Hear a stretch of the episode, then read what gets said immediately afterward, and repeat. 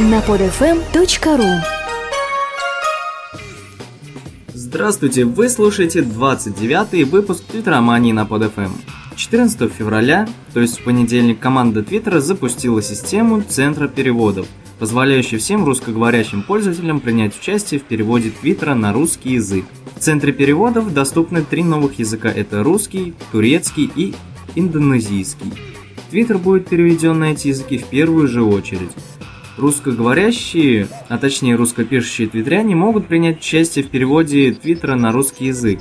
Сейчас немного отойду от темы а, центра переводов и затрону такую тему, как э, необходимость русского языка в твиттере. Сторожилы твиттера многое повидали. Я вот помню, например, когда не было кнопки твит, а была совсем другая, там, сент вроде, я уж даже точно и не помню.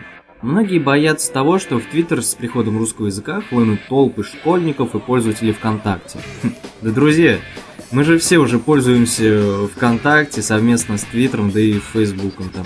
А школьники, ну что, они уже и так здесь есть.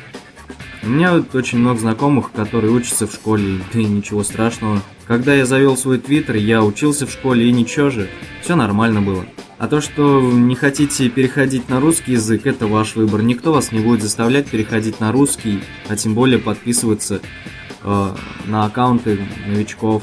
Вы всегда можете, например, оставить английский язык, если вы так привыкли. Я, например, вот так и сделаю, скорее всего.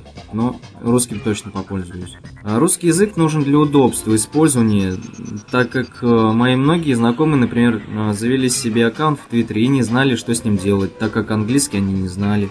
Им будет гораздо легче пользоваться Твиттером, если у них будет русский язык. Это же здорово. Я бы хотел, чтобы в Тви было побольше моих друзей из университета. Это, блин, ну это классно будет. А теперь непосредственно к самой теме перевода. Как я уже сказал, в переводе может принять участие любой желающий. Достаточно зайти на сайт Центра перевода и авторизоваться через свой твиттер, э, согласиться с правилами и выбрать язык, на который вы хотите перевести твиттер. Ну, собственно, это на русский. После чего вы можете предлагать свой вариант перевода для отдельных слов, фраз, ну и словосочетаний, или голосовать за уже отправленные другими переводчиками варианты. У каждого переводчика есть свой профайл, в нем отображается его вклад в общий проект. Центре перевода есть 6 разделов. Это сам сайт twitter.com, мобильная версия mtwitter.com, клиенты для iPhone, iPad, для Android, бизнес-центры Twitter и документации Twitter, точнее справки Twitter. Кстати говоря, Twitter для Android был переведен на русский язык за где-то одну-две недели до того, как анонсировали центр перевода Twitter, и уже доступна свежая версия клиента. А почему именно клиент для Android переведен самым первым? А, наверное, потому что он является одним из наиболее быстро растущих приложений Твиттера. Ведь 6 месяцев назад он не был в числе 10 самых используемых приложений Твиттера, а сейчас он входит в пятерку самых популярных приложений. Да и к тому же там не так уж и много чего нужно было переводить. На данный момент очень много пользователей решили принять участие в переводе. Twitter предоставил самим пользователям выбирать, какие слова как будут переведены.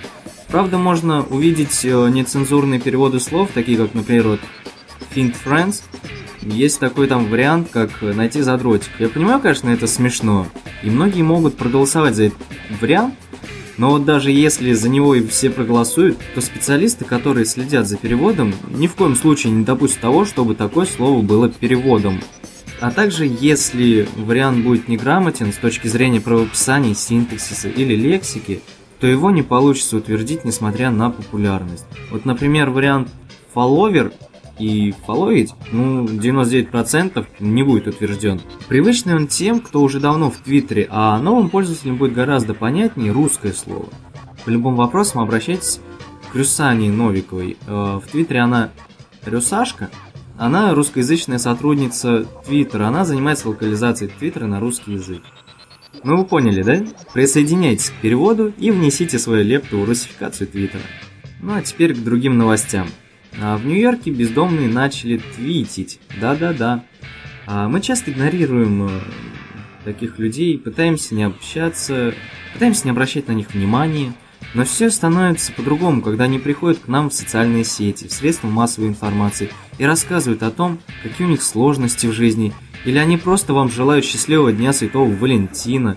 Уже четверо получили бесплатные телефоны, в которые могут писать в Твиттер месяц. Это Дэнни, Дерек, Альберт и Карлос. У этого проекта есть определенная миссия, а именно, чтобы люди обратили внимание на сложившуюся ситуацию в Нью-Йорке, чтобы увидели, как приходится жить. У этих людей сейчас уже порядка ну, по тысяче фолловеров, по одной-две тысячи, да.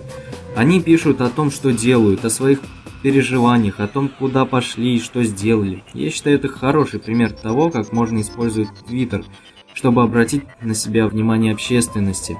Может и в России такой метод возьмут на вооружение, кто знает. Ну, наверное, последняя на сегодня новость. Это перед Днем Святого Валентина в Твиттере был ну, такой флешмоб с тегом «Любовь». Перед Днем Святого Валентина Твиттер наполнился любовью. Наверное, не осталось ни одного равнодушного человека, который бы не написал хотя бы один твит с этим тегом. Было очень много красивых фраз. Я думаю, всем людям понравилось. Нужно хотя бы время от времени делать такие флешмобы, чтобы люди не забывали то, что нужно любить. А скоро будет 23 февраля. Интересно, может девушки устроят своим парням какой-нибудь флешмобик? Посмотрим. И по традиции в конце подкаста рубрика ФФ сегодня будет от Рюсаны. Рюсашка в Твиттере она. Она нам советует читать Варламов. Собственно, ник у него так и пишется.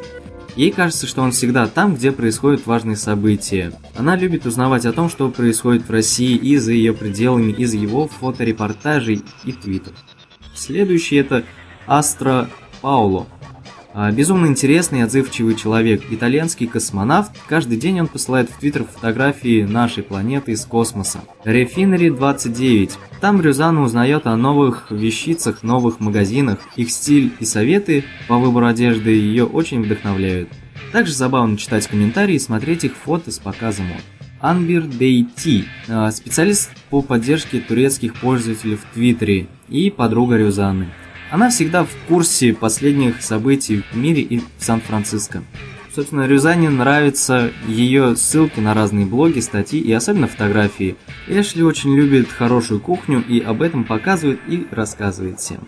И последний это Gorilla VC Beer, одноименное название музыкального веб-сайта, который появился благодаря Крису Канталини. Это американский меломан, который рассказывает о музыкальных новинках, концертах, интересных клипах и начинающих артистов. Живет и работает Крис в Остине, одной из музыкальных столиц США. На сегодня у меня все. С вами был Александр Бизиков. Читай меня, слушай меня. До скорого. Скачать другие выпуски этой программы и оставить комментарии вы можете на podfm.ru.